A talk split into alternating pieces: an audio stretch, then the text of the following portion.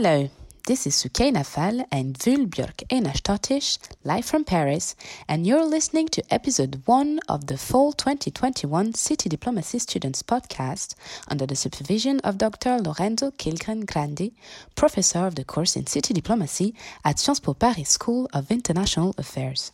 In this first episode of the fourth season, my colleague Vulbjörk and I will talk to you about the nature and scope of the Council of Europe urban strategy and some of its challenges. In other words, how does the Council of Europe integrate cities in its action?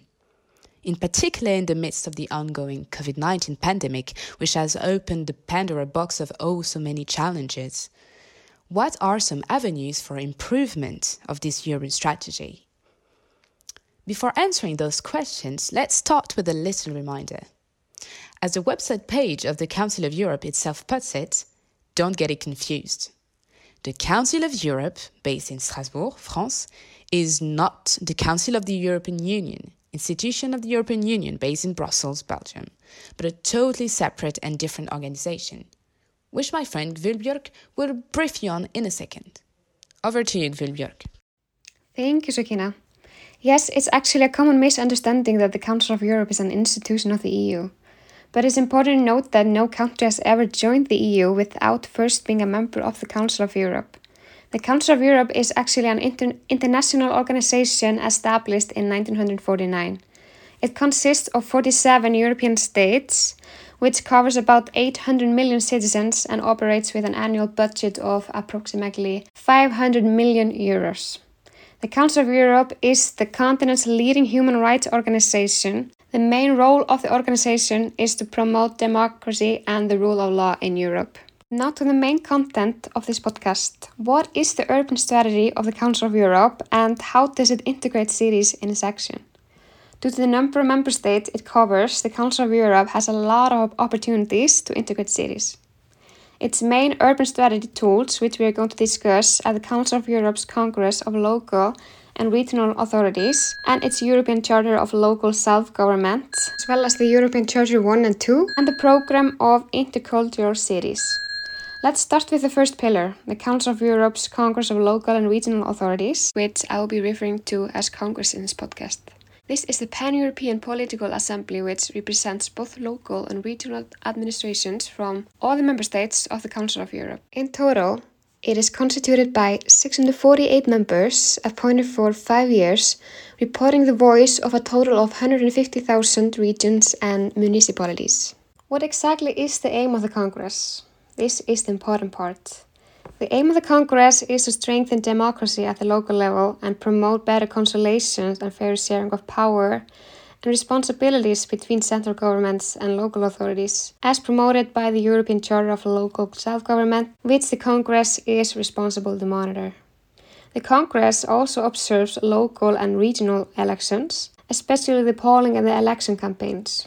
If we look at the structure of the Congress, it has two chambers the Chamber of the Local Authorities, where European mayors, city representatives express themselves and share the message. The other one is the Chamber of Regions, where regional authorities do the same. Those chambers perform plenary sessions twice a year at the Palace of Europe in Strasbourg. Then, the active work of the Congress is separated in three committees the first one is the Monitoring Committee, which monitors the application of the Charter of Local Self Government by organizing monitoring visits and drafting reports and recommendations on the state of local and regional democracy in member states. The second one is the Governance Committee, which is responsible for affairs relating to the Congress statutory mandate. The third one is the Current Affairs Committee, which is responsible for exploring the role of local and regional authorities with regard to the major challenges of our society and preparing work on thematic issues such as social cohesion, education, and so on. The daily task of the Congress includes drafting reports, recommendations, and resolution, which the Committee of Ministers of Council of Europe then receives and provides feedback on. The Congress also cooperates with national associations, international associations, observers, civil society, and so on. The work of the Congress in urban policies is gathered within the European Urban Charters. The Urban Charter 1 was adopted in 1992 and the European Urban Charter 2 was adopted in 2008. The purpose of the Charter 1 is to provide a practical tool and a handbook about urban management for local authorities, arrange the main elements for a potential future convention on urban rights, provide the groundwork for an international award program for cities who follow up on the principles of the Charter, and to establish a visiting, visiting card for the Council of Europe on issues relating to the human made environment and produce a summary of the results of the work of the Council of Europe and, in particular, the Congress on urban questions. Charter 1 places great emphasis on qualitative aspects of urban development and quality of life in accordance with the Council of Europe's guardianship of the freedom of its citizens and their human rights. The process of the globalization which European towns and cities were highly exposed to forced European cities to adjust very quickly to this new technological, ecological, economic and social conditions that came along. This adaptation is symbolized by the adoption of a new Urban Charter 2, where a lot of key texts on urban matters were improved and adapted to this new era. European towns and cities belong to the citizens. They are an economic, social, and cultural asset which must be passed on to future generations. That's something that Charter 2 takes into consideration to build a new urban project for the diverse cities and towns of Europe to help them retain their individuality while guarding their mutual values. Since problems within cities are often very similar in nature, the European Urban Charter specifies universal guiding principles which are easy to implement in all member states' countries. This universal component is extremely important because the Council of Europe is growing even bigger with an even more diverse membership with the entry of Central and Eastern European countries. So we can look at this charter as an important tool for all these states to complete their democratic reform and planify their urban strategy. The last important pillar of the Council of Europe's urban strategy that I'm going to talk about today is the program of intercultural cities, which I'll be referring to as the ICC in this podcast. The ICC is now being implemented by over 130 cities in Europe and beyond, thanks to the Intercultural City Network, which was made to increase outreach and impact. The ICC is based on the policy model of intercultural integration, which focuses on enabling communities, organizations, and companies to manage people's diversity in a way that ensures the equality of all identities and cohesion. To do so, the ICC proposes a range of methodologies and policy briefs to help local authorities design and deliver inclusive policies covering different areas such as economic development, urban planning, and so on. If we had to cite two important components of the ICC, then we would first mention the anti-rumor strategy, which standardized through the publication of a handbook teaches cities how to eliminate the root causes of discrimination, that is, fake informations and stereotypes and so on. The other important part of the program of intercultural cities is the ICC index, which measures the impact of implemented diversity policies. Thanks to it, cities are able to improve the long term effect of the policies. Eventually, the fact that cities can compare the results might create competition and result in an even better implementation of the program across cities. Now that Vülbjörk kindly presented the actors, tools, and the scope of the Council of Europe's urban strategy, let's look at some challenges it has to adapt to and their expected evolution. One of the least expected and lethal things that has happened to humankind in the last couple of months, and is unfortunately still ongoing, is the COVID 19 pandemic. The COVID 19 crisis has seen an increase of trends of recentralization of power among states. Hence, harming the autonomy and empowerment of local authorities as protected by the European Charter of Local Self Government. Now, this is a bit counterintuitive, right? Because local authorities, like mayors, are the closest to the citizens. And so they have the most thorough knowledge of the situation on the ground. So their decisions are likely to be more relevant to the situation. So, in France, for instance, during the highest stages of the COVID 19 crisis at a time in France uh, when only supermarkets were allowed to be open to sell essential food.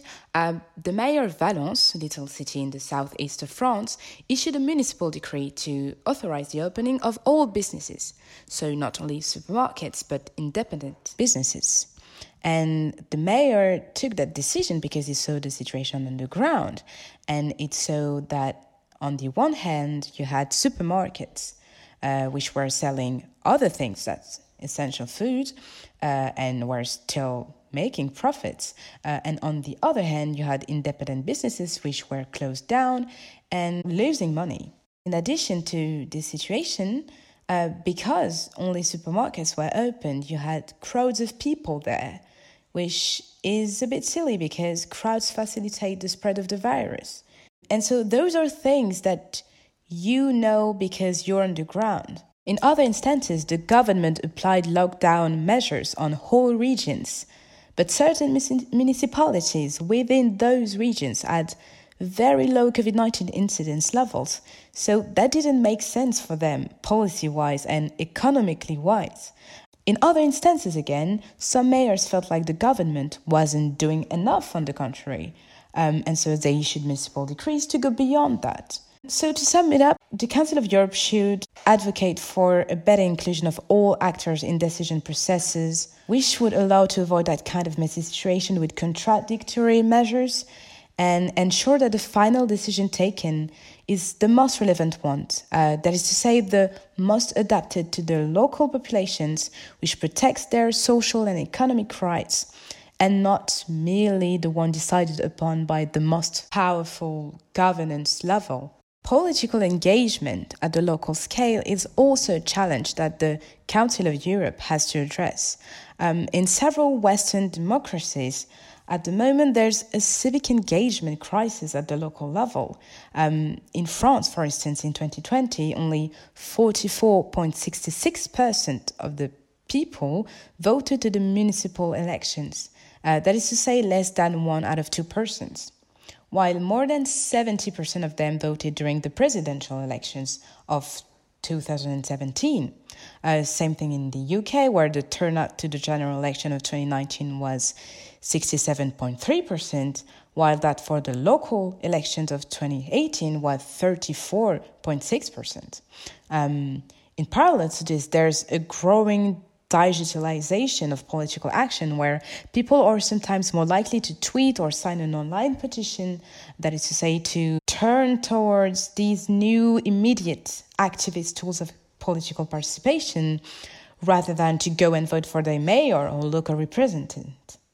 And so, in this context, it's important that the Council of Europe, through its Congress of Local and Regional Authorities, supports a greater participation of citizens in local politics.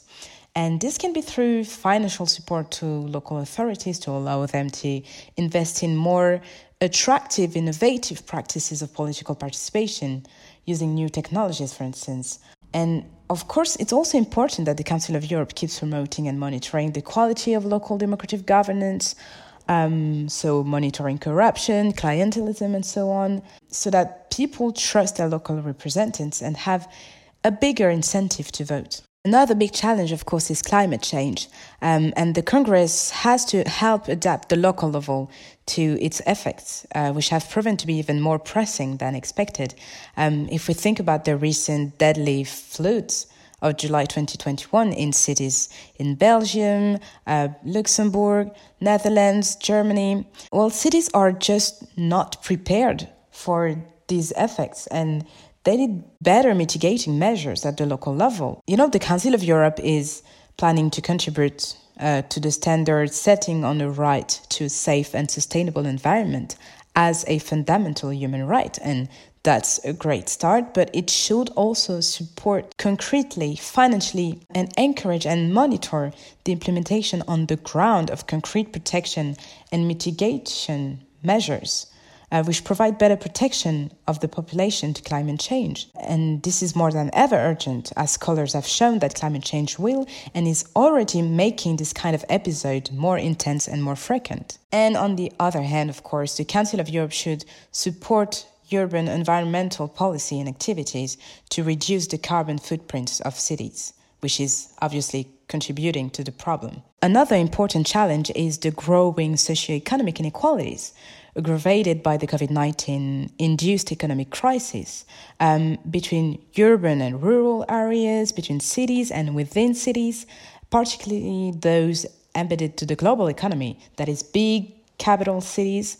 If we take Marseille in France, for instance, which is not the capital of France, but still one of its most important cities, in the troisième arrondissement, close to 50%, that is to say, one out of two persons, lives below the poverty line, compared to only about 9% in the 8e arrondissement. And so the Council of Europe must put in place means, workshops, conferences to sit down and think about ways to develop urban planning and housing strategies to inverse this segregation dynamic, which threatens the social mixity and hence the social cohesion in our urban cities.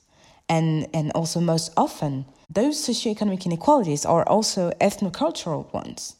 So that's a problem that needs to be addressed. Closely related to these issues of social mixity, the Council of Europe, which defends human rights, also has to adapt to the rise of hateful and discriminatory speeches facilitated by social media and ever more frequent in the context of increasing migration flows to European cities, recuperated by far right and xenophobic political parties and movements. So we've seen that the Council of Europe is raising awareness using the Intercultural Cities program, as Vülbjörk mentioned earlier, the anti rumor strategy, which is part of this program, uh, which fights stereotypes and false information and so on.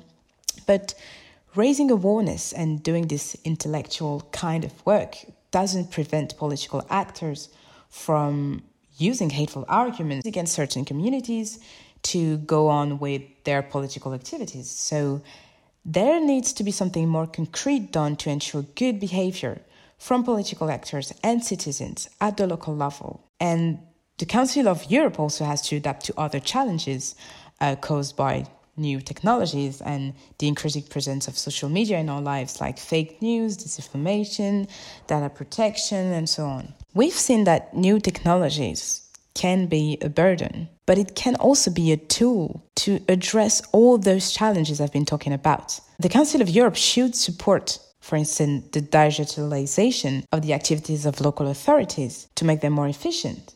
You know, COVID 19 has shown that more and more we can use new technologies beyond leisure to assist us at work.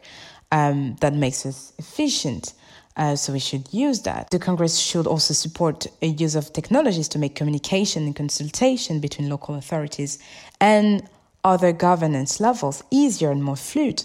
As we've seen in our example about contradictory COVID 19 measures earlier, this is highly needed. The use of new technologies um, can also boost the engagement in local political participation. For instance, just organizing elections online would probably attract much more young people because you're on your computer and you, you vote and then you go on with your day. And so, yeah, we should definitely invest in new technologies. This is something that should be supported by the Council of Europe because technologies can be a solution as well. So maybe the Council of Europe, through the Congress of Local and Regional Authorities, could organize conferences with experts on the digital transition and send them on the ground to our cities to advise and monitor the digital transition. And in the future, the Council of Europe could even think about inscribing uh, the digital transition of all cities, including rural ones, and their governance systems as a fundamental right. That's also an idea. For more information on the current priorities and challenges of the Congress of Local and Regional Authorities of the Council of Europe, please consult its report on 2021 2026 priorities, accessible from the Council of Europe's website. Thank you so much for listening to our podcast, and we hope to see you very soon for another episode. Bye bye.